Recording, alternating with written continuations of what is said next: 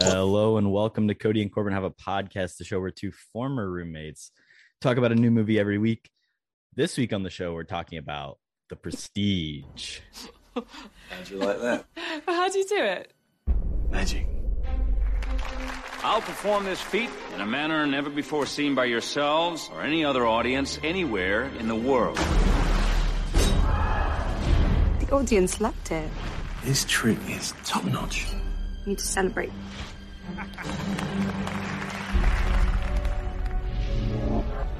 A real magician tries to invent something new. I'm your host, Corbin Zavokal, also known as the Great Corbino. and as always, I'm joined by my co host, my lovely assistant, Cody Webb. Cody, how are we doing? Well, I'm gonna have to quit the show after uh, that intro. yeah, man, doing good. Uh, super excited for this episode, and uh, yeah, how, how you doing, though, man? Fucking what a day to be alive, man. Excited. uh hey, I'm excited too. We're talking about the prestige, which is probably uh if you take like the overlapping interests of you and I, this might be like our shared most favorite movie. So Really? uh it's it's a good one and uh, I'm excited to talk about it. Our second Christopher Nolan film. Let's get into it. Cody, why'd you pick the prestige? Why? Why? Why? Why? Why? Yeah, no, uh, definitely a good question. I don't. I feel like this movie's not that mainstream, honestly, but it is one of my all-time favorites, and uh, it's one of the ones I've wanted to do on the show for a good while now. I think I've said it probably about you know five or six times on the pod. Uh, when am I going to do the Prestige? And uh, I figured, you know, I get another pick this season, might as well make it a good one. So I stuck it. Yeah, absolutely. Hey, we're only a couple episodes in and you already have two picks. Fifth episode, two picks. How's it feel? Feels good, man. You know, last season, I don't know. I think it took about you know 20 episodes to get two picks. So, no, I mean, I like our normal format. I like the other stuff we do as well, and I think it's a good mix and match. But yeah, man, I, I'm not gonna lie. I really enjoy picking movies to talk about, and uh, this is definitely one of the ones I've wanted to do for a while. So I'm jacked.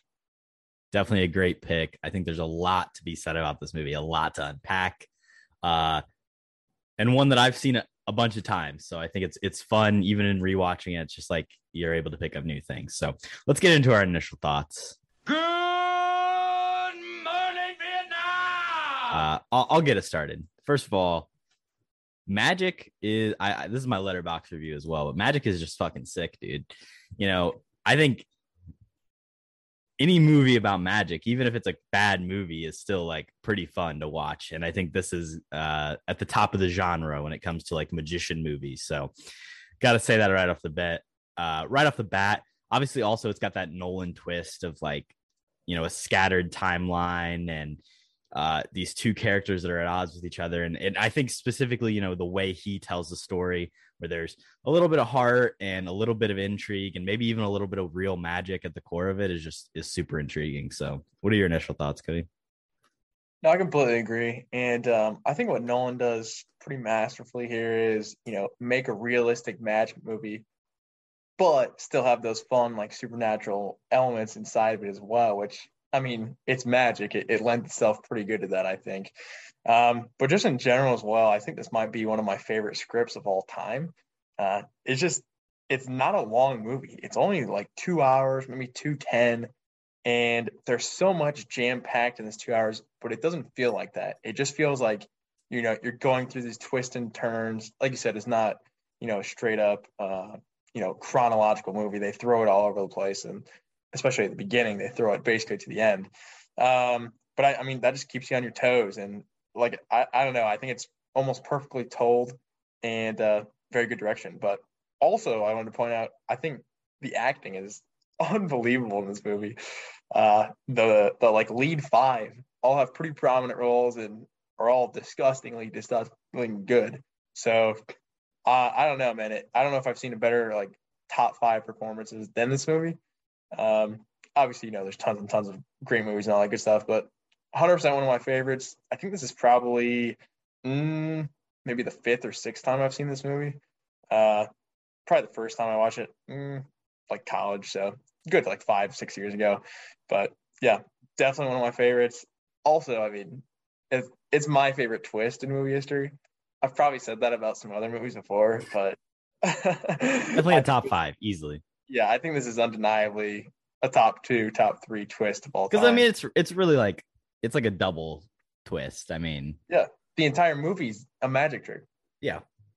You just watched The Prestige, literally. You got fooled, uh, which I think is awesome, and that's why I love the script so much. But yeah, man, I, I'm super high on this movie. Uh, you got any more initial thoughts?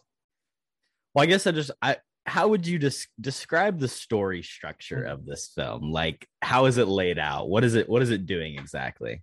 Well, it's interesting because right off the bat, we're we're thrown into, you know, this guy. He is being tried for murder, and I mean, we see that he doesn't kill him, so we know he's innocent. And and then we throw him in prison, reading uh, a diary of a dead guy. We think, and then eventually we find out, you know, he set him up because at the end of that diary, he goes, uh, you know, I framed you for my murder. But then as the story goes on, there's another diary reading, and we find out he got set up.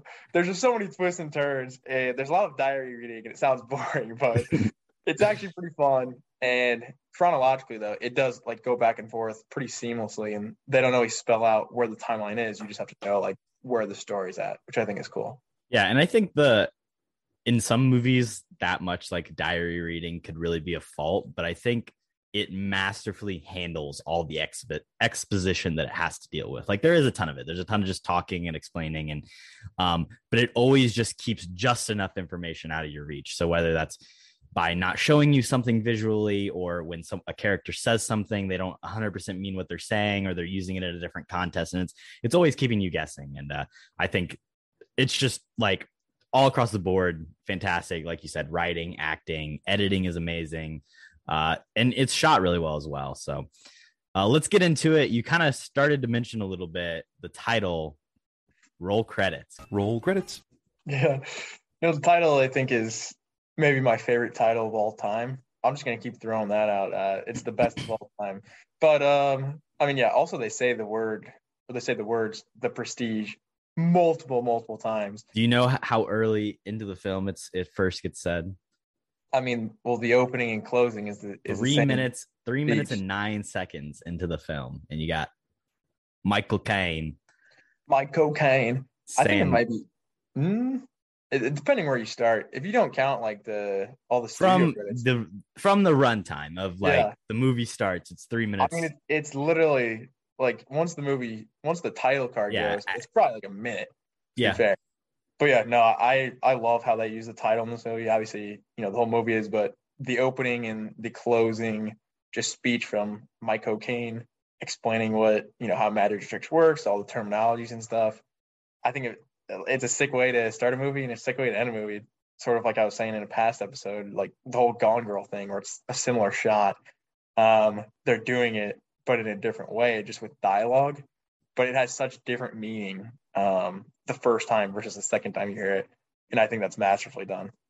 Yeah, absolutely that mirror image of the the opening and closing is crazy and obviously like it is also a story beat as well like literally talking about the like the pledge the turn the prestige like it, it is is talked about in the story even you know he wants to buy his tricks oh well i'm giving you just the pledge and the turn but you you'll to get the prestige i need to see that my daughter's safe and um and just constantly trying to figure out what the prestige is right the whole time uh, Hugh Jackman's character is so intent and so obsessed with discovering how the tricks are done, and it, it, it's the the central you know goal of our.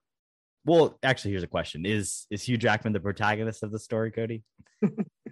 You know, for for about ninety minutes, you, you think he is, but he takes a pretty dark turn at the end. Um, you know, Mike O'Kane doesn't like it, evidently. But I mean, I feel like he is the good guy of the story, just because Christian Bale does come off first character or whatever. But yeah, I mean, he is kind of a dick the entire movie. I mean, we started off with him just, you know, on purpose or not, but he kills Hugh Jackman's wife. If that's not the antagonist, I don't know what is. But I mean, Hugh Jackman, he does some pretty terrible things as well. Notably, he captures, I mean, Christian Bale, but we don't know that. Puts him in a coffin and buries him. Uh, I mean, he he does a lot of bad stuff, and then obviously he frames him for murder and lets him die. But I mean, overall, I would say he is the protagonist, but I mean, in the end, I kind of feel for Christian Bale. Like, yeah, he did make a mistake when he was young a long time ago, but at the end of the day, I think he might be the better man than Hugh Jackman. Yeah, it's it. The movie is entirely about the idea of obsession and how far will a man go to, uh, to feed that obsession or or to to to find its source and and unfortunately, uh, you know, it, it makes Angier turn and end up, you know, sending sending sending a man to his own death. So uh, I I don't know. I think it's interesting to look at it from Borden's perspective of, yeah, you know, he made some mistakes. Maybe he wasn't the best dude, but uh, here he is sitting in prison for you know something he didn't do, and he's reading this diary. So it's interesting. I think Uh, it's just a. I'm just gonna keep going. Whatever. I think it's a cool arc as well because the the entire thing is centered around more so than the the rivalry. Who can grasp the audience like imagination with like this great great trick? And I think Bale has the trick. Borden, whatever. I'm just gonna call him Bale and Jackman. Fuck it. But um, I think he has the trick, but he doesn't have the showmanship. And the problem with uh, at at Angier is, you know, when he does this great trick, he's underneath the the stage. He can't see the crowd. And then we finally get that moment where, well, I mean, it, it it's all like up for debate, but I think he does like transport bodies in a sense. But we get that moment where he's at the top of the crowd and he has that, you know, magician's perfect moment or whatever. Um, but it's not enough for him still. He still has that obsession to, you know, continue this rivalry, even though he's achieved what I thought was his goal. But, you know, like you said, I think it does. Like the first half of the movie is really the antagonist is Borden, but the second half is it's more the antagonist is Angier, and I think that's super interesting, and you don't see that a lot. Yeah. Also, and you have those themes of like Angier is it, he gets so far gone and so far lost, and and Borden is is the opposite side of the coin because he's while he's maybe not the showmanship, he spends his entire life, you know, living half a life and in trading places, and uh, Yeah. it's it's just crazy because he's like truly dedicated to the craft, and it's something that Angier like that Hugh Jackman's character is not even able to like ever comprehend like the simplest answer of like, hey, like there's two of them. Like he does technically use a double, right? Or he he spent his entire life, and you get that, you know, the the mere, you know, it's similar to that, you know, uh, the Asian character that they, the, the the magician that they find. I can't remember the name of the character, but um, how he he's basically this guy who has spent his entire life, you know, pretending to be this frail old man just for the dedicated. Like his life is the trick, and and that's so interesting. Yeah, I think another cool theme on top of that is you know you have to make sacrifices to be successful, and I mean they both pretty much made the ultimate sacrifice. One had to watch his wife die in his arms, and the other is literally living half a life with you know one in love with one woman and loving one in love with another. Um, yeah, a lot of cool themes I think, and like you said, the, the top here we could unpack this probably for days and days. Just you know the amount of content that is in this movie, the amount of interesting themes is, is pretty significant, I think, and something that I really enjoy. Yeah, let's uh move on to stupidest part. You stupid. So let's let's bring it down a little bit. Uh, I actually I have a lot of like small nitpicky things as usual, but uh I don't know. I kind of have a lot. I feel like there's a, a, a few things you can point out. So why don't you get us started, Cody? yeah, I have a decent amount as well. Um, but none of it's like you know major major stuff. Most of it's just like little dumb stuff. Doesn't like, prevent us from still loving the movie, but it, Oh, it's- yeah. it, it when you watch it enough times, I mean, you're gonna find those things. So yeah. No movie is without its fault. No movie is past us picking it apart. But um, I and I think something with Nolan is that Nolan is somebody who makes some mistakes and he he he has some clear inconsistencies and I, I think that's prevalent throughout all those movies. They don't always make 100%, but it's it doesn't, you know, tie up perfectly in a, in a beautiful bow because maybe life isn't like that always. So, Yeah, hundred percent. And um, I'll just start off with some of my small stuff. Um, off the bat, you know, Mike O'Kane, he's always prepared for you know the water stunts. Uh, you know, if something goes wrong, he's there to to get him out, right? Well, why the hell does he have such a small axe? This thing, this and you didn't learn the second time. I guess not, because this thing takes about 15 good strikes to it to just, you know, open it up a little bit. I mean, this is ridiculous, Mike O'Kane. He clearly doesn't care about these performers at all. Um, obviously, it's for, you know, effect and, and a little bit of drama, but I think that's pretty stupid off the bat. yeah. Yeah. Absolutely. I agree. They if you're gonna be so concerned about it and it's like your number one fear that Yeah. something's gonna happen, then like why not have some sort of backup plan to like get her out? I don't know. I, I agree 100%. Um, I'll, I'll just go. I have four, so I'll go into my second one here. Okay. Um, well, it- this isn't really, I don't know if it's dumb, but it's just sort of a question I have in general. But I think I know the answer. But whose kid is, uh, you know, this daughter of his? Because it, it should be the one who's in love with, you know, his wife or whatever. But I'm not too sure. Um, and then sort of also, how do they know whose kid it is for sure? That's my question.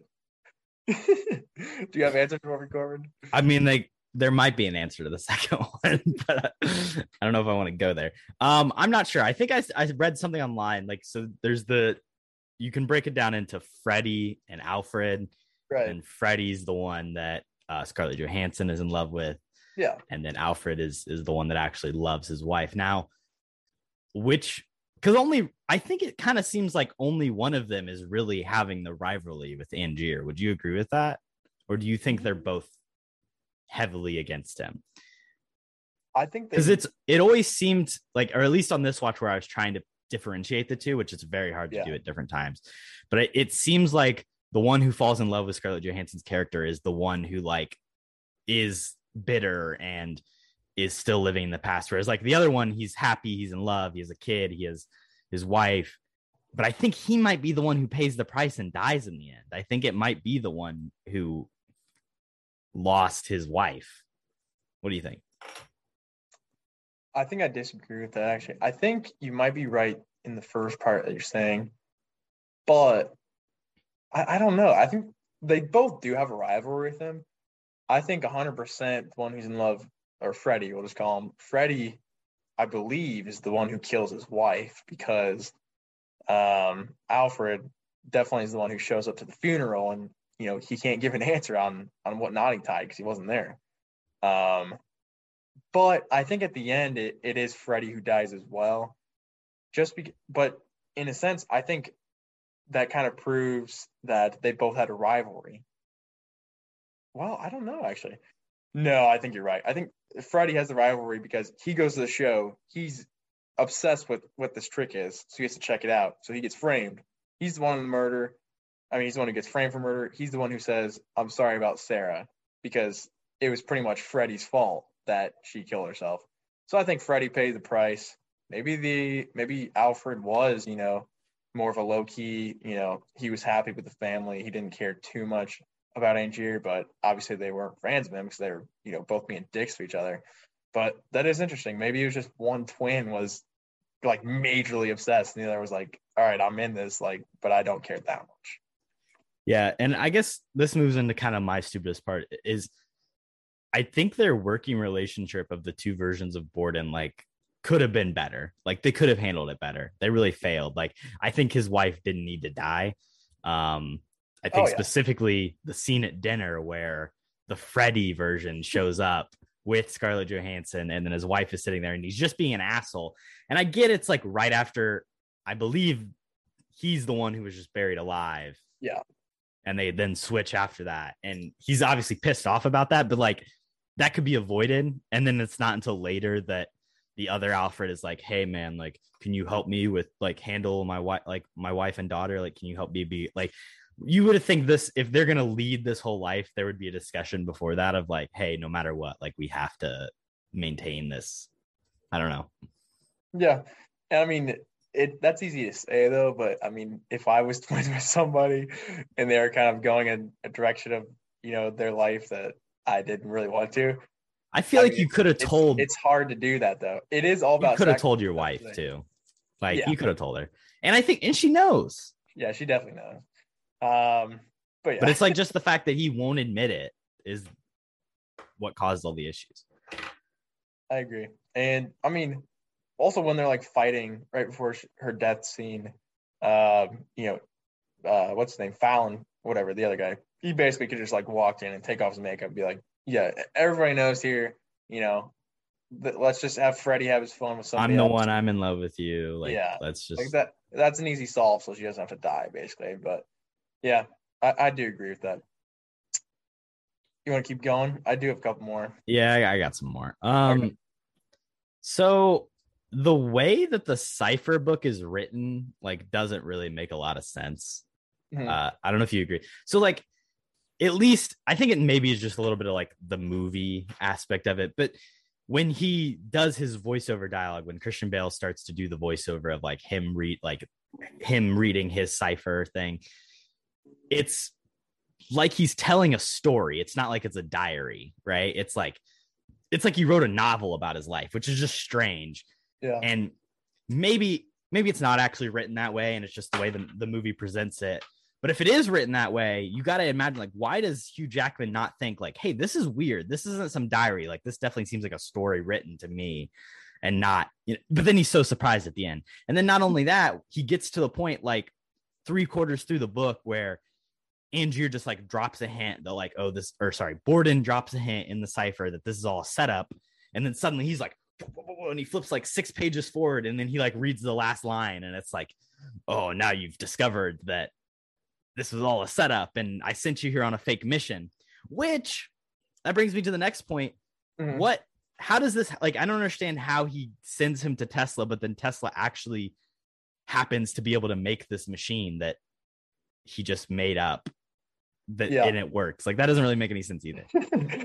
I low key love that actually. Um, the weird thing about it is, um, so obviously the Tesla set up um, in a former scene, and sort of Borden is, is there, and he sh- he sort of like stays there when everybody else leaves, including um, Angier. Um, so it's sort of like that would be kind of plausible of how that trick would possibly work. So it's fun because that's a good setup for to trick Hugh Jackman.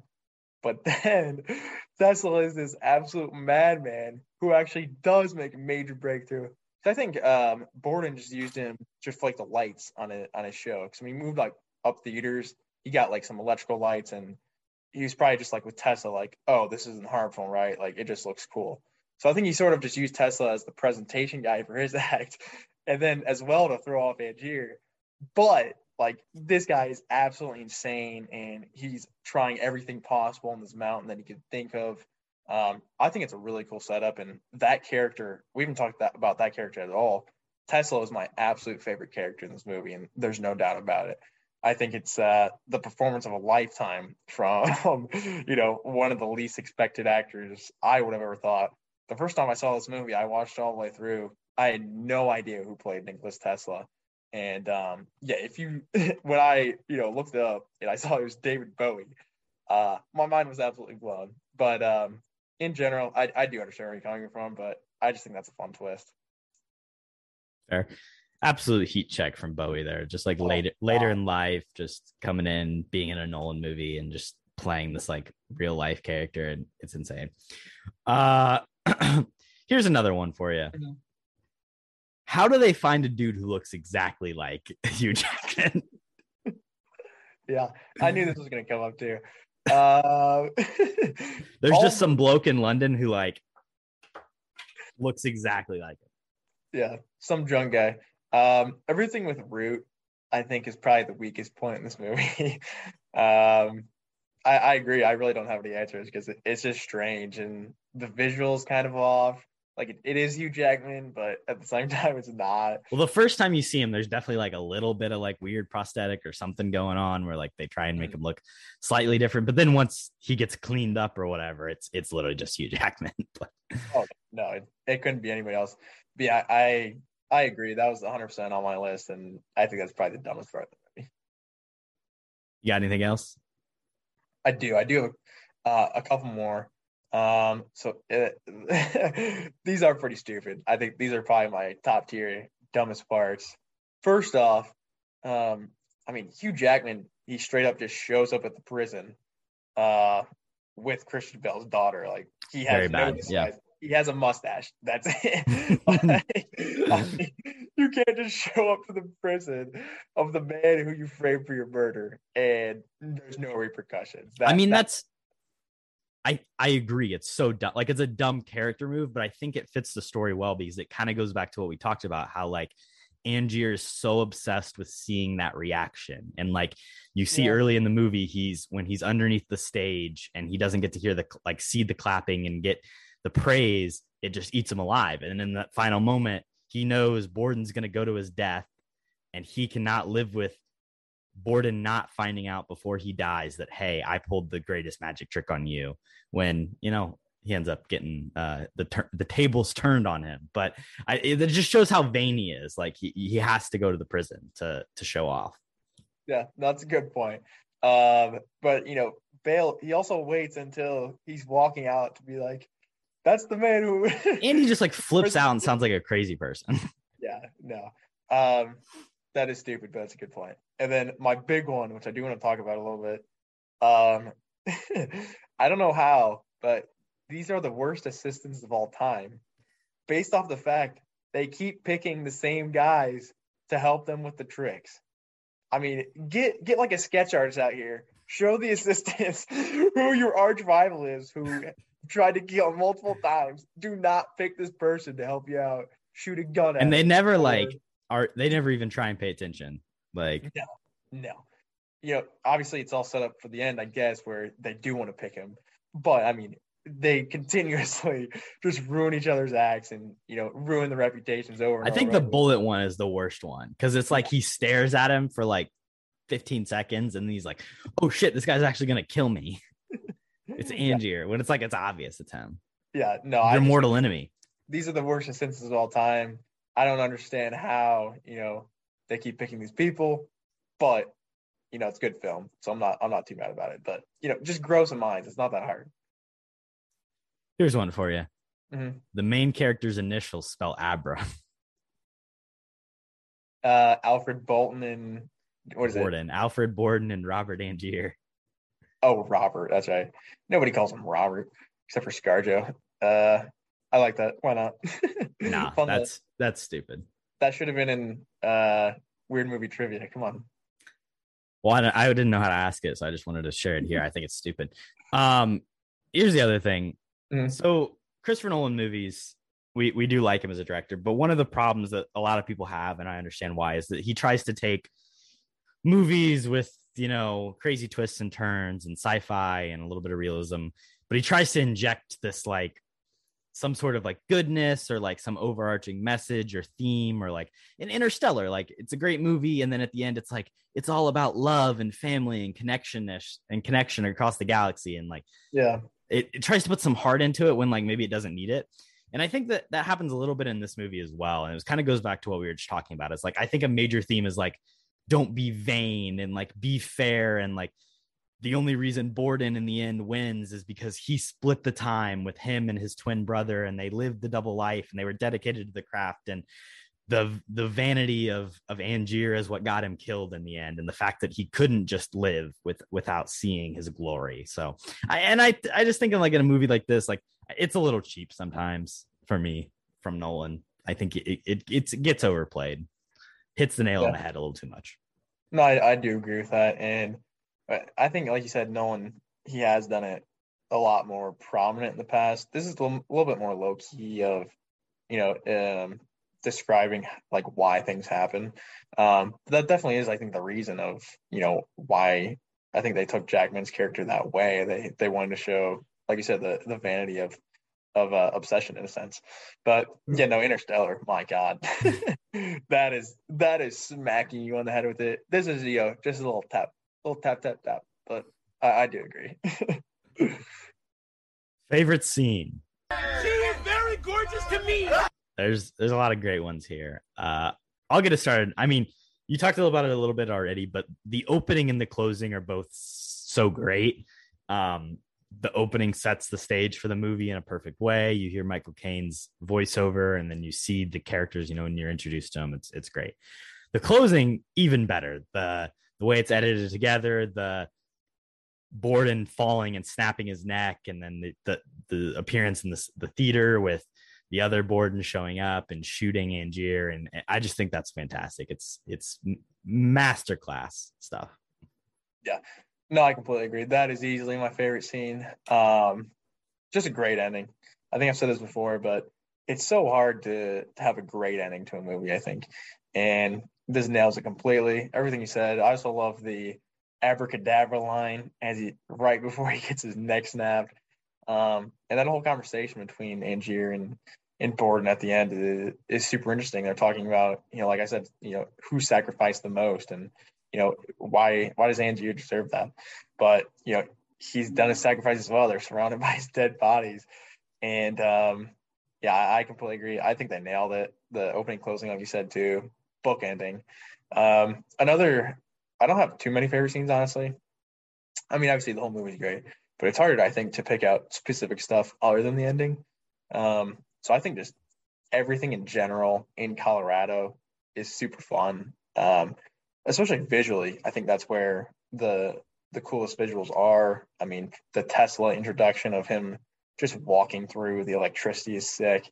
Um, the lights at night with Andy Serkis, I think, is very very cool uh, visually. Um, and also just, I mean, generally the story up there is, cool as well. Um, he's got to bide his time to, you know, even see this crazy guy. And then he's just so eccentric and he's exactly what I think Nikola Tesla would be in a sense. Um, but Andy Serkis is all right. The uh, the guy at the the front desk of the hotel, I'm a big fan of. I think he's underrated in this movie. But just every interaction between Jackman and Tesla, I think is is worth your watch. Yeah, I was gonna say specifically like the lunch they have. I think is really great. That you got the line.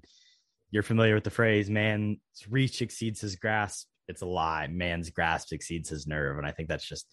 I love that so much. And then obviously, you know, there's the warning from Tesla, like you you don't understand how much you're going to sacrifice when you do this. And and Angier doesn't care. He's he's locked in and he's he's dedicated to seeing his uh seeing the task completed. So yeah, it's pretty great stuff.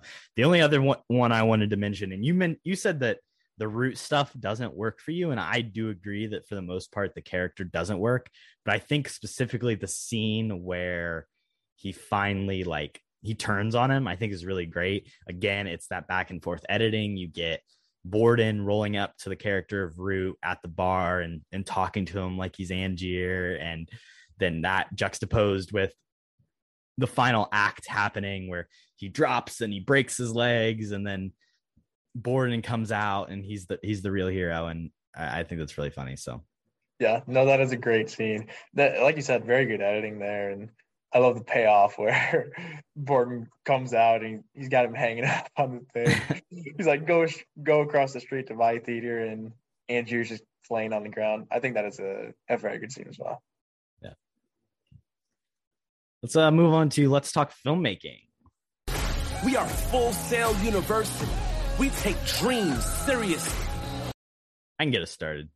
Go for it, teach. So the big thing I want to talk about is just the editing in this film as a whole. Uh. I think the way that Chris Nolan and the editor are able to craft this movie together and put it uh, put it in a cohesive, like full story, like being managing all these different timelines and the editing has a huge role in the way that we're able to understand it and that things actually make sense. So, um, there's 146 time jump cuts. So there's 146 times where we go from one scene at one particular time and we jump to another. So which is insane. You average that out, it's actually like one timeline jump per minute of the movie. Like every minute we're switching back and forth, which is is just really crazy.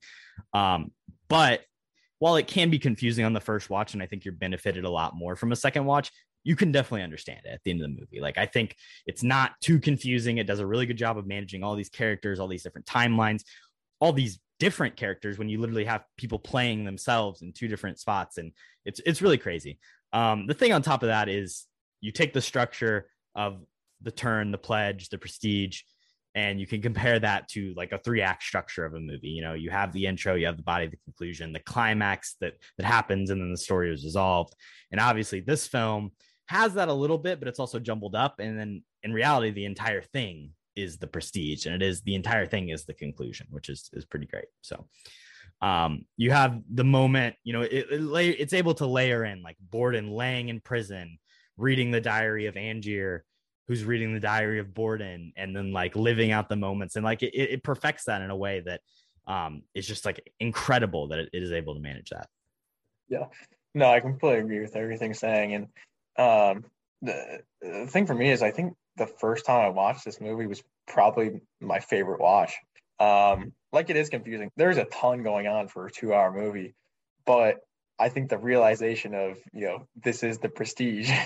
You're watching a magic trick. I think is very cool. And um, yeah, to to contribute some to the filmmaking segment here, I did bring uh you know one little thing. I think this was robbed for uh, you know a little bit of costume design. Um, the amount of prosthetics and you know fake beards and you know fake hair. It's a lot in this movie, and I, I think it's most of it's decent. Obviously, it's you know fake to be fake sake, but um, I don't know. I think maybe it was robbed. It was nominated for best cinematography, which I thought was very cool. I don't know if I would have expected that, but maybe a tough year for costumes. And um, just in general, like the way it was shot, I think is pretty fun at times. Just because you have Fallon and you have uh, Borden, you never really get a good look at Fallon except for a couple of like important shots. I think the one where they're saying goodbye at the prison and you finally get like a, a still uh, shot on him for like good five seconds. And yeah, on your first watch, you're like, wait, who is this guy? Why have I not seen this guy's face for? And then it starts to like turn the gears a little bit. Uh, I just think the way he uses the camera, um, you know, visually is pretty important as well to to the storytelling. Click. You ever heard of that movie? You ever heard of a movie called Click, Cody? Oh yeah, I've got Sandman Nominate- Classic. Nominated for best makeup at the uh, Academy Awards. Eh, That's fair. I I probably would have picked this over it, but Click does have some good like old man Sandler stuff, so I back it. Fair enough. All right, we can move on to weird movie details trivia. Naked grandma. Naked, huh? I have two questions, but it's kind of like a one and two parter. So I don't know if you want to start. Sure. Yeah, I'll start. We can bounce over to you. Um, I have two as well. Um, neither of them are very specifically about this movie, but we move. Uh, the first one, I, I don't know if you'll know this. Uh, it's either you know it or you don't, basically.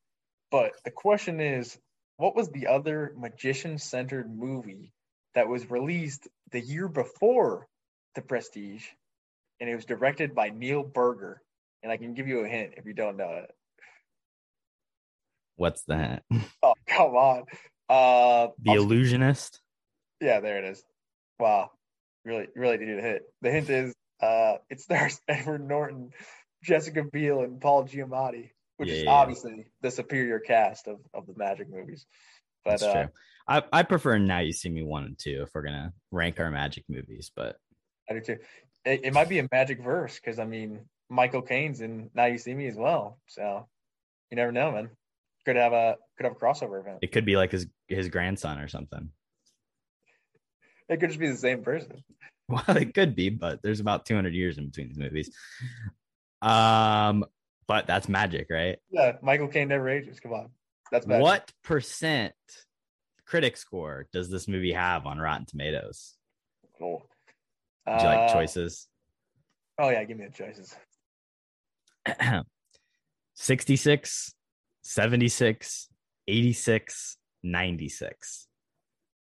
This is tough. I didn't look at the Rotten Tomatoes. I would guess it's probably a little bit on the lower end, just because you're asking this question. Mm, Battle of the Sixes. I'm gonna go 76. It is 76, Wow. 76. Shambles. Audience score of 92%. So the audience understands, but um, I think we're going to maybe do an episode about Rotten Tomatoes here in the future. So look out for that. Um, but my part two of the question is of all the Nolan films, this is his third lowest Rotten Tomatoes score. What two films are lower? Yeah, I would assume 76 would be one of his lower ones. Uh, Still certified Nolan- fresh Yeah, at Christopher 76. Nolan critically panned movies. I would assume Insomnia is probably lower because that's notably Al Pacino, Robin Williams, Hilary Swank. You think the critics didn't love that? Yeah, no, I, I do. Um, I would definitely say that's one of them. I could be wrong. Um, I mean, what other movies are are really bad? I wouldn't say really any of them. Who would the critics not like? I mean, they love all the Batman ones. The Dark Knight Rises is much higher than it should be. I would, I would guess.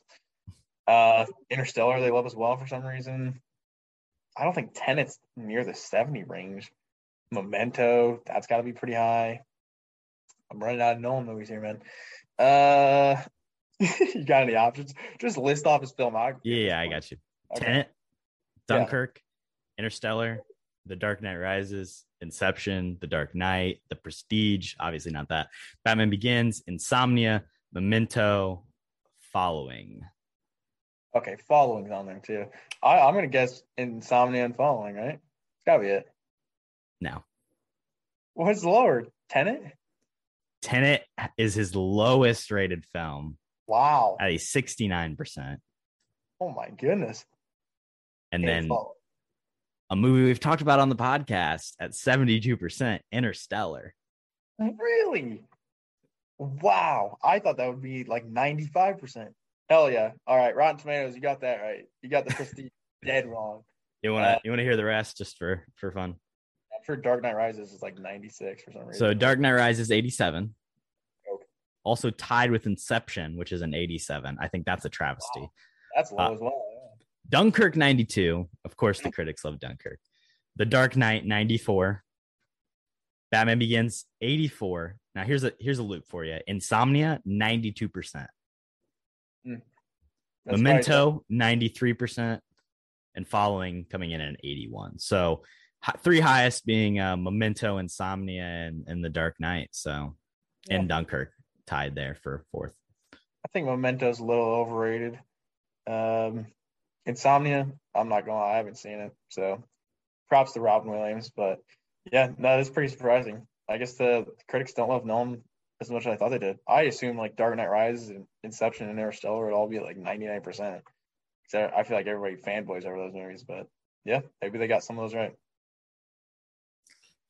What's your next question, Cody? Yeah, my uh my next question, probably another easy one. I threw a couple softballs this week, to be honest. Um, yeah, it goes. Uh, you know, what was the first movie that Christian Bale appeared in, directed by Nolan? Um, there's really only two options because he hasn't been in that many Nolan movies. Is it Batman Begins or The Prestige? You Well, definitely I- have that IMDb up right now. no, no, no, no. I just Yeah. had it pulled up. Um, I did. I'm off the page. I actually okay. So, um, the Prestige came out in 2006. I know Mhm. that for a fact. yeah, The Dark Knight came out in what 2008. 2008. Batman- Yeah. when Thank you. Batman Begins come out. Thank That's you for the help. Probably not Uh, 2007. I think it was like 2004, 2005 Mhm. is Batman Begins. So I'm going to say Batman Begins. and also, why? Why? I mean, you said, I guess you said it could have been two because obviously it couldn't be The Dark Knight. But um, yeah, I'm going to go Batman Begins. yeah, that's correct. 2005. It was 05 actually. Yeah, and I think that's pretty interesting. They had to have shot these movies pretty close together, and um, I assume they shot Batman Begins first. I don't, I don't really know. I didn't look it up to be fair, but I think that's a very cool transition going from Batman to, to the Prestige straight back to Batman again. Um, a lot of work those guys did together over you know a three or four year span, which Well, and then know. they didn't get back. It wasn't until 2012 that you get Yeah. uh, Dark Knight Rises again. So I mean, they, they waited a while. I probably, I mean, if I was working on, you know, movies for you for five years, I probably couldn't stand you for a couple years too. So it's understandable. I mean, you want to talk about you know the string of movies, Christopher Nolan and the body trans, not Christopher Nolan, sorry, Christian Bale and the body transformation during the 2000s, absolutely insane. Um, you've got him going all over the place. I mean, The machinist. yeah. the Machinist 2004 down to like 120 pounds, and then I think he was just like drinking. Some like drinking beer and smoking cigarettes, not or, or or just something like you just drink alcohol and smoke cigarettes, and he wouldn't eat. And then you have him put on a ton of weight for Batman Begins, and then lose some of her for the Prestige, and then you know back to the Dark Knight and Terminator, and the Fighter getting down as a- playing like a meth head, um, and then back to Bruce Wayne, and then you get American Hustle where he fills out a little bit, and then skinny again, and then back to fat for Vice Dick Cheney, and pretty crazy. Well, He's all over the place. Yeah. Big Short, he was back, yeah, skinny Big Short, like Yeah. He's got the most body commitment of all time for an actor, I think, honestly. Ford v Ferrari again, back to a skinny dude after Vice. So Whatever you want Christian Bale to look like, you know, it's up to you. He he can literally do anything you want. He can go he can go Dick Cheney to the machinist in probably like three months. So I I, I now he's it. playing a CGI character called Gorr the God Butcher in Thor: Love and Thunder. So Yeah, I bet he got Jack for that just for no reason. He's CGI, but should be a good movie. let's take a quick commercial break and we'll be right back. And we're back. Who can act, Cody? Wow. Oh, that's nice commercial, Corbin. Uh, yeah, like I mentioned earlier, I think this movie has a lot of very good actors. Um, I have a clear favorite, but I'll get to him in a second. Um, I think the dual performance of of Bale versus Jackman probably isn't talked eno- about enough.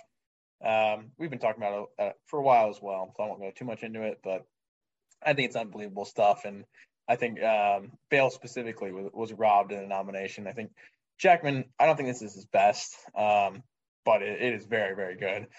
Um, and then another guy who I think is unbelievable, Michael Caine. Uh, Michael Caine, you know, I like to make jokes, but I mean, he's basically the center point of this movie for the first three, you know, three quarters, I would say. Um, I think he does a hell of a job. He's he's basically the emotional balance for for Jackman, and you know, at the beginning, he's sort of the mentor and you know trying to get into the head of Bale at times. Um, I think he does both really well. I think his relationships with both are, are super interesting, and um, even at the end, like he he doesn't even pick the side that you'd think he would. But I mean, it's probably his best performance, I would say, other than you know the Muppet Christmas Carol. Um, but that good movie. Go check it out if you haven't seen it. It's a classic. But uh, yeah, those are pretty much my two honorable mentions. But um, I'll, I'll throw it over to you. Who, who do you think you act? So we we've kind of already talked about uh, the three main people I wanted to talk about in this episode already. Obviously, first of all, Christian Bale is fantastic. I agree 100. percent Should have received a nomination.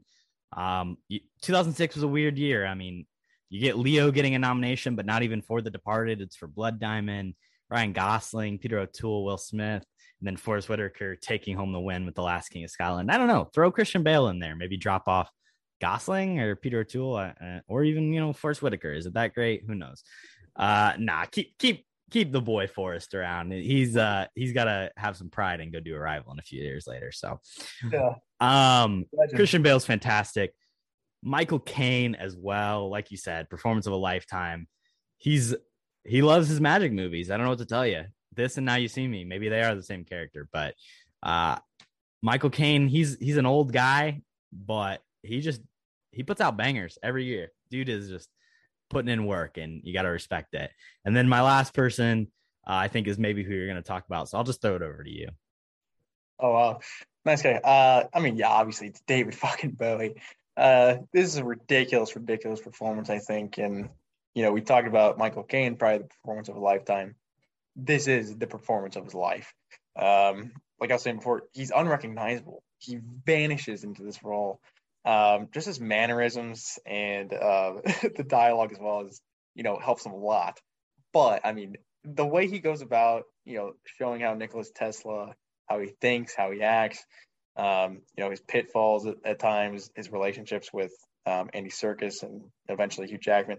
I think it's I think it's unbelievable, unbelievable stuff, and it's uh, an absolute shame he wasn't uh, just nominated at least for an Academy Award. I think maybe uh, in 2020 he probably is nominated because they like nominating people uh, like like Lady Gaga or you know people who aren't actors who you know give a very good performance.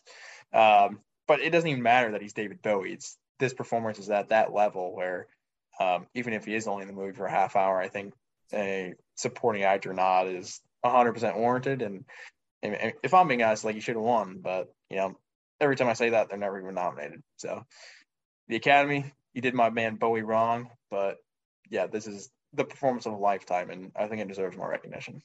It's it's absolutely incredible, and especially coming from a guy who, while acting and playing characters was a significant role of his persona as you know on stage and in music videos despite that fact he still really didn't he's he wasn't really an actor. Like he didn't act in a ton of stuff. He he he played some small parts. He was obviously you know most famously in labyrinth Yeah. um but he's not he's not really like an actor in the same way that you know Bale or, or Jackman is. But when you see him on screen with people like Serkis and Jackman, and he's clearly the best person in every frame, um, it, it's amazing, and you got to bow down to that. So Yeah, I think maybe he he stands out a little bit more just because he's partnered up with Andy Serkis in every scene. no offense to that guy, but no, Bowie's ridiculous in this movie, and I I love it. Yeah. Um, I have one more, but I kind of need to talk can act first. So Okay, let's throw down who can't for it. act. That's my opinion! you go.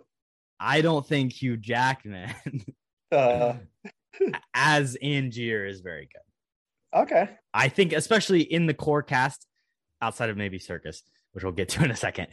I think he's the weakest link, which is really tough because he's so pivotal and such at the center of the frame. And he's he's still pretty good, but comparatively, he's not as good as Bailey. He's not as good as Johansson. Even Rebecca Hall is like is better than him in most first scenes. So, uh, I don't think he's ever the best part of a scene, except when he's playing Root. I gotta admit that character's pretty fun. I know it's bad, like the story beat wise, it sucks, but I think him as Root is really fun. He's actually leaning into like this crazy act, drunkard actor with a flair for the theater, and and I I I really do love that. So I gotta say, Hugh Jackman can act in about 10 minutes of this movie when he's not playing his main character and the rest of the time it's not the best wow, disrespectful. Um, funny enough, uh, one of my worst as a root Yeah, you're dead right. One of my who can act is Hugh Jackman as a root.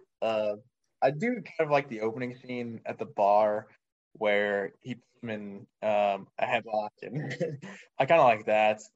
But I I don't like that character at all, and I think the acting is just not a good choice in general. Um, and yeah, I, I stand behind Hugh Jackman. You're probably right. He is probably like the fourth or fifth best performance in this movie. But um, I don't think that necessarily makes him bad. But I, I don't mind you throwing him in who can't act because there's just so many good performances. But I think we're on the opposite end of of the root character here because all right let's talk about the obvious one then uh yeah no I, that's where I'm throwing it to next, and I don't think we've said her name yet. Um, Scarlett Johansson is in this movie, guys. Um, and you know she's not bad. I don't think. I think what is bad in this performance is her accent. I think it's it doesn't hold up on on the fifth watch. That's for sure. Um, you know she's okay. I think in general ScarJo's a very good actress, and I think she's good in times in this movie. But I mean, it's early on in her career. It's literally said in the movie she's there just because you know she's a good distraction for the audience. Um, I don't think she's bad. Her accent is, is very, very bad. And on this watch, I was like, you know, I, I don't even know what she's trying to do with enough time. It, it goes in and out, you know, pretty quickly. But I would say she's probably the worst in this movie. Is that what you're talking about? no uh it, it wasn't but yeah, yeah you think ScarJo's did like? What do you think about her accent? Yeah i mean the accent work's not great but i think she serves the purpose of the character really well. I think maybe she's kind of sidelined in a way that she shouldn't be. Uh, she's kind of just a female character there for the sake of the men in the story. Um and i think scarjo while maybe not the best person is much has much is capable of much more i guess is what i want to say. Um where in this role she is just playing like a pretty face that's there as a distraction like you say. But um i think she accomplishes that at the very least even if it is a bad character Yeah, I agree. Also, this I don't think this movie passes the Bechdel test, does it? Rip. you know it was going to well it was going to but then she hung herself before uh scarjo would talk to Hall, her yeah, met up. which actually it wouldn't have because they would have been talking about a man which does not pass the Bechdel test so True. All right. to be well, fair, if you want to go through the movies on our list, you know, there's probably a good chunk that don't pass because that is just movie making today. I mean, you know, 2006. What a joke. Um, but yeah. Do- you think any Christopher Nolan movie does? mm, do any of the Batmans? Probably not. There's not Rachel. She's dead. The She Dark Knight Rises, does Catwoman talk to anybody? um, Tenet, does Elizabeth Debicki talk to? No, I mean, Nolan. I mean, looking at this Oppenheimer movie as well, he doesn't. You know, he doesn't. They- have there was more. There was another casting today. Yeah, I saw it. I don't remember Who was it? Some, some white guy. Uh, Alex yeah. Wolf. It was Alex Wolff. Oh yeah, that's right. Um, but yeah, I mean his his casting and the diversity and everything is is not great. So that's 100 percent a thing I don't like about Nolan movies. But the script in this one obviously is like Did you know that Eric from Auntie Anne's was also cast in the uh, Oppenheimer movie? anti hands. he's really he's really famous at the Green Hills Mall in Nashville, Tennessee. He's just a white guy. I was not aware of that. Uh, probably won't you know get too many more tickets sold, but, but, uh, but that is a that is a pitfall, a big one. I think of Nolan is his, his casting of you know just strictly people who look like him. I mean, literally, that is like his goal Yeah. in most movies is he casts the main character as himself, basically. So, yeah, pretty much. But um, yeah, I'll throw it over to you. Who's your uh, who can act? I mean, it was Andy Serkis is going to be the person. Uh, I think, especially in comparison to what Bowie's doing. Uh, I don't know. Serkis may listen. He's a hell of a CGI motion capture actor, but I think a lot of his uh, real life in person stuff isn't always as great. So we talked about him last week. We got the back to back Serkis picks, and You really do not like Andy Serkis. he's playing he's playing uh, kind of a similar character that's the thing like i don't think he's doing anything different between these two movies at all like he's basically just doing the same thing like a weird old dude that's got issues i don't know Yeah, he's kind of just an oddball in, in both, I would say. Um, one thing Andy Serkis is good in, uh, I think he's really good as Ulysses Klaue in in Black Panther. Um, I think he can act. I think he just he's given the the sort of like I said, oddball, just side character to a cool character in, in other movies. But I, I do agree he's he's not great in this. Yeah. Let's move on to the recast You're fired. You're fired. You're fired. You're fired. Let's do it. I have a couple. Um, I'll start us off and, and chuck it over you. Uh, you know, this is tough. This is a tough recast. Obviously, we're going to pick on certain people, uh, which I'll get to in my second pick. But my first pick, I actually wanted to just go full Nolan and replace Rebecca Hall, who I think is good in this movie. Um, she's a little bit wasted, so I, I kind of want to get a bigger name in to make the pro- make the character a little bit more prominent. She's going to get more lines, more story. So I'm throwing Anne Hathaway in. I think this is Anne Hathaway's bread and butter. Oh my goodness, a Nolan movie, more of a drama. like being like a wife wet blanket is that what you want her to play no, that's not what I'm saying. But um, I think if you put Anne Hathaway third billing in this movie, it makes that character a lot more interesting. It makes Borden a lot more interesting, a lot more um, depth between the uh, Freddie and Alfred, like we were talking about before. Um, but also just another great actress. I think Anne Hathaway is phenomenal on a lot of stuff. You know, notably terrible in Interstellar, but this is a lot earlier in her career, so she's going to continue that stuff. But uh, yeah, I like Rebecca Hall, but let's throw another star in there, get some more uh, you know female prominence in here. I'm here for it. Yeah, for sure uh i'm gonna go with i guess you could consider this uh a nolan pick because he has been in a nolan movie uh, i'm taking leonardo dicaprio and we're gonna put him in as angier Oh man, He's That a little little younger than uh Jackman, but uh dude, you're I mean, you can't tell me obviously Leo's already in two other movies this year, but you can't tell me he would not absolutely eat up this performance. Like let Leo do some magic, bro. yeah, no, I'm 100 percent here for it. Imagine that year he would have had the Prestige I mean, it's just not diamond. possible. Nobody can film that many movies, but Departed. he could drop the he could drop Blood Diamond. Yeah, that's true. Somebody else could do a terrible South African accent, but I'm definitely Oscar that nominated South African accent. Yeah, fair enough. Djimon Hounsou robbed, but uh, yeah, no, I I'm here for that 100. percent And then since I'm switching out of Angier, I wanted to throw in another pick. And the ages again don't quite line up, but I'm taking Adam Driver. We're just picking our favorite my my favorite actors, and I'm, gonna, I'm gonna make him. Sorry, he's gonna play Borden, so he'll he'll take Oh. Christian Boland's Christian Bale's spot. Adam Driver's gonna come in. Interesting. I think I'd like to see him more in Angier's spot, but I, I mean that's a good pick too. I'm not. I think you need like. A little bit of a physical difference between the two. Um, I think like the taller, slender Christian Bale versus like the shorter. I guess Hugh Jackman's not really short, but in com- he always seems like more like short and stocky in comparison.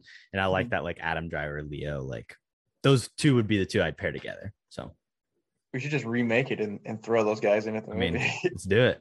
but keep Michael Caine. Yeah, absolutely. Don't get rid of and Michael David Caine. Bowie. Yeah. Rip. Um, my second recast, I am going after Andy Serkis.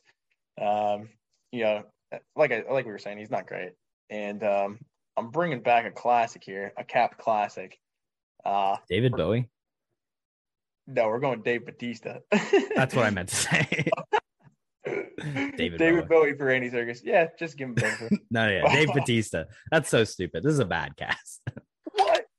Dave Bautista makes every cast on her times better.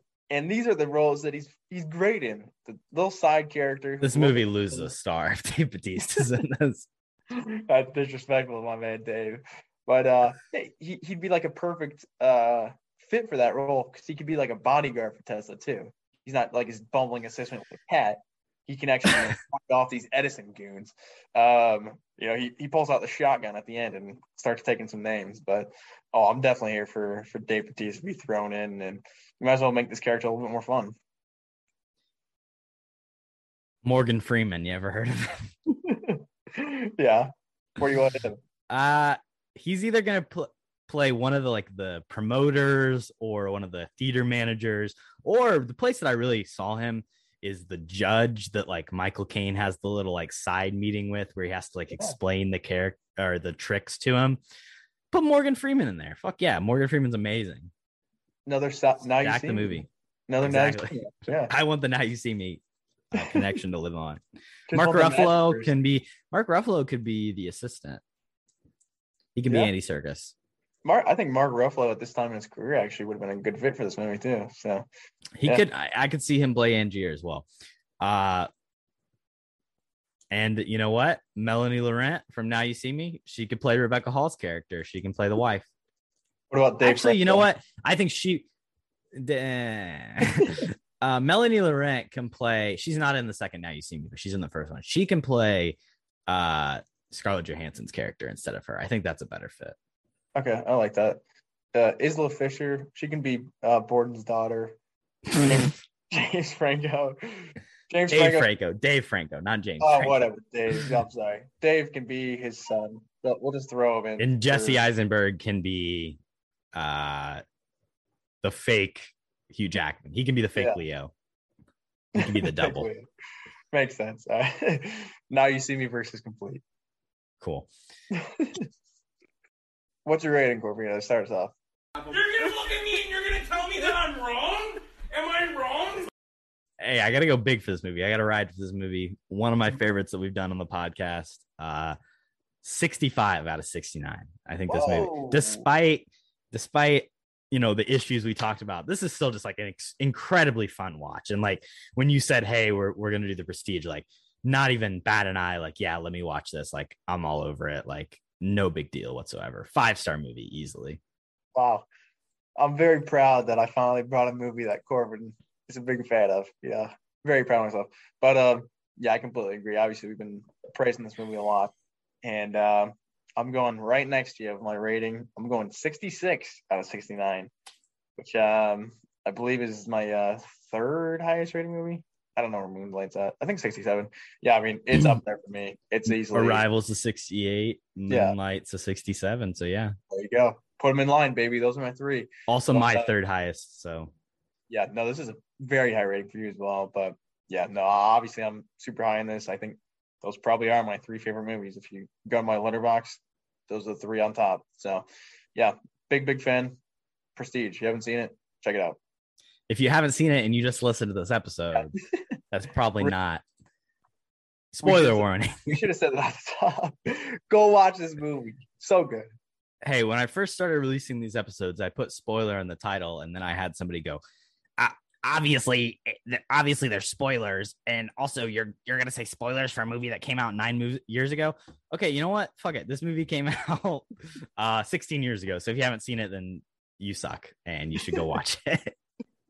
Damn, just berating our audience now too. I like it. It's on Amazon Uh, Prime for the next nine days. Oh, really? Well, Yeah. perfect timing for me. What a pick. What a pick. Uh, but yeah, no, seriously, if you, if you haven't seen this movie, you have to go watch it. Even if we spoiled it, I don't care. Go fucking watch it. Time for we have a podgorithm. Shuffle up the cards. three. season three. All right, here's the card. It's another 90s film, keeping it going from last week. Um, I don't think it's one that either of us have seen, but I have lots of things to say about it. It's the usual suspects.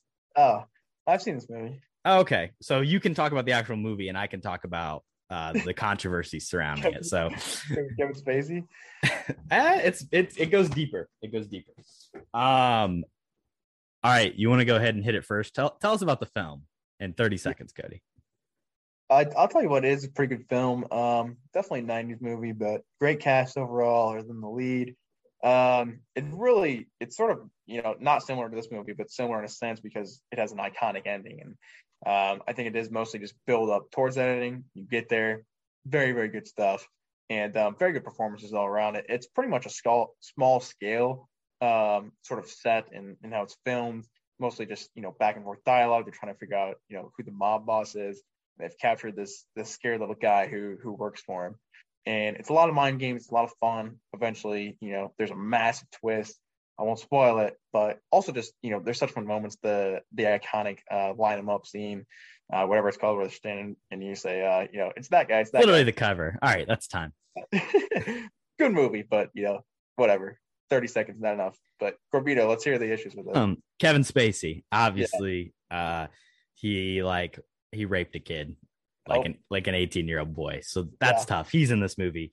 Uh, also the director of the film, Bryan Singer, also se- several sexual misconduct case against young boys. Uh, very bad look. He also would go on to do the X Men following this, but you know what? He had cases before the X Men even came out, and all the way since like 1999 up until present day, people are coming out suing this dude because he's he's sexually harassing them or or doing all sorts of terrible things. So I don't know. It's kind of a tough watch in hindsight. You know, can you separate the art from the artist? I guess I'll let you guys make that decision.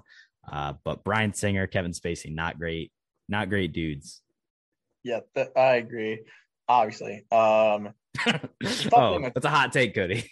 yeah, like the, the tough thing with Bryan Singer is too. I think um, Days of Future Past is so good. my favorite comic book movie of all time. Um, and to have his name attached to it is definitely tough. But yeah, no, I completely agree with your saying. Kevin Spacey, fucking scumbag. If that guy's ever in a movie again, you know, I'm let's start a revolution. Uh, you know, burn down whoever theater. No, I'm I'm joking. But Kevin Spacey, bad bad guy, and uh, deserves no recognition. But we're giving him a shout out nonetheless. yeah, it's definitely tough because Bryan Singer started out with the first X Men movie. They, you know, did some other projects, and then he ended up coming back and doing Days of Future Past, and it's so good, but it's it's a little bit tarnished there. So, Agreed. recommendations, Cody. I drink your milkshake. I drink it up. What have you been into? Take it away. I know there's something that started a couple weeks ago that you didn't mention on the podcast that I have not gotten a chance to watch yet, but tell us about it. What do you think? Oh, you're talking about Survivor? Uh, yeah, Uh, yeah, it, it's going. You know, Survivor. That is one of the things I've been into recently. Uh, it's only been, I believe, two episodes. Third one this week. Uh, the premiere was all right. I think last week was was definitely a good episode. Um, very intense stuff. Uh, they're they're going with an intense theme going forward, which I do like. But I, I'm more of a gameplay guy than the actual survival of it. So also just give me a returning season already. Like the newbie seasons are good, but it's been like I don't know, 15 seasons since other than Winners at War, which is a culmination of 40 years. So there hasn't been like a newbie bring them back sort of all star season since like I believe it was 29 or, or 33 or something with, with Second Chance. Regardless, good show. But I don't think um, that was 15 years ago, but well, I mean, it's been a while since a since an All Star season. Um, but yeah, no theme. I don't know. I, I think for 43 and 44, there's got to be a theme at least, and to ride around. But definitely check out Survivor. Some other stuff I've been into. Um, honestly, not a lot. Uh, March Madness was this weekend, so Purdue, I- baby. Sweet I did absolutely nothing other than watch college basketball, which you know I'm completely fine with. And yeah, Purdue didn't lose, so How's the bracket? uh, not great. Oh, shot, absolutely shot. But I do have Purdue in the Final Four, and you know we have a clear path now. Uh, we're not jinxing it, but we have a shot. So that's mostly what I've been doing. Also, you know, just shout out Impractical Jokers again. I was binging that last night. Heck of a show. Heck of a show. Oh, Joe Gatto, if you're listening, my guy, you know, you got to come back. I saw previews for the new season. He's not on it. They they're gonna have like guests and stuff. The main one being Eric Andre, who I am a big fan of. I, I really do like Eric Andre, but it's just not gonna be the same without Joe. So if they make, I say they make one more season, and Mr. Gatto's got to come back. But yeah, that, that's pretty much my rec for this week, man. Not too much. Yeah. So the big, big two things I I've talked about on the podcast because I had already seen it once, but I went to the movie theater last week down in Orlando while I was on vacation with Mina, and we saw Belfast again. Uh, she hadn't seen it, and I checked it out for a second time. I loved it even more the second time. Uh, it rose, I think, to my second or third favorite movie of last year. Um, when it was, I, I think, like four or five previously. Um, it's so beautiful. Uh, it's a little bit of a carbon copy of a couple other films. It definitely has some Roma vibes. It definitely, um, you know, it, it takes a lot, but I think it's still like a really beautiful story from Kenneth Branagh. So visually appearing, so emotional. Um, check out Belfast. Uh, Oscars are in like a week and a half. I don't think it's going to win Best Picture, but I really think Belfast is amazing, and it's one of my favorites um, of all time now. So, also checked out an A24 film, Joaquin Phoenix, the role of Come On, Come On. Um, it was one that came out, and right when it came out, had a little bit of buzz. You know, Joaquin Phoenix, maybe Best Actor, um, and then kind of just died off right away. And I, I don't really know why that was. Um, I didn't personally connect with the film super heavily. I think it was well done. It's an interesting story. Um, it's kind of just meh for me. Uh, three and a half stars. So two black and white films though, back to back. Everybody cashing in on the black and white in 2021, I guess. Big trend, black and white. But And I. I will catch up on Survivor so that we can have a full discussion next week. very nice. And then finally, last week was our 1990s movie draft. Yeah. Are we declaring a winner here? Or? I'd say we do. I haven't looked at the polls since it, it came out. Honestly, I, I completely uh, got got distracted today, but I think I have a pretty good shot. If I'm being honest. Uh, well, you should probably check the poll again. Uh, okay, so technically there's an hour and a half left, but I'm just going to declare a winner here. And if we're wrong, I'll just cut this. Have I been dethroned? the winner is Liam Durbin Oh, bull crap! coming out of nowhere. JD and Cody bossed. early had the early lead. Um, Leon really he put in the footwork on social media. He asked people to vote for him. Uh, listen, I think his movies were decent, but uh, he's I, he's taking home the dub. Cody's finally dethroned. How does it feel? You know, I would be mad if it was anybody other than Liam. Just such a good guy. You know, can't hate on him. Well deserved, my guy. Very proud. But um, yeah, I probably should have gone on used all my bot accounts to vote for it. But no, congrats to Liam and uh, definitely well deserved. No, yeah, I I gotta say I lost to Liam in the the opening round, so I'll take this as a dub for me as well. So listen, I I think it it, it was tough. I had a tough matchup early, Yeah, so not much you can do about it. I, you know, I would declare you second place, but your picks were terrible. So you're, I think this is my best draft ever. you're stuck in the toilet bowl with Junior. Never want to be there, that's for sure. Thanks so much for listening. Uh, follow us on social media at Cap Podcast, K H A P O D C A S T. Give us a rating on Spotify, Apple Podcasts. Give us a review. If you want to be a guest, come on. Uh, we got a lot of fun things in store for the rest of season three, and uh, we'll see you in the next week. Stay capping. What you've just said is one of the most insanely idiotic things I have ever heard. At no point in your rambling, incoherent response were you even close to anything that could be considered a rational thought. Everyone in this room is now dumber for having listened to it. I award you no points, and may God have mercy on your soul.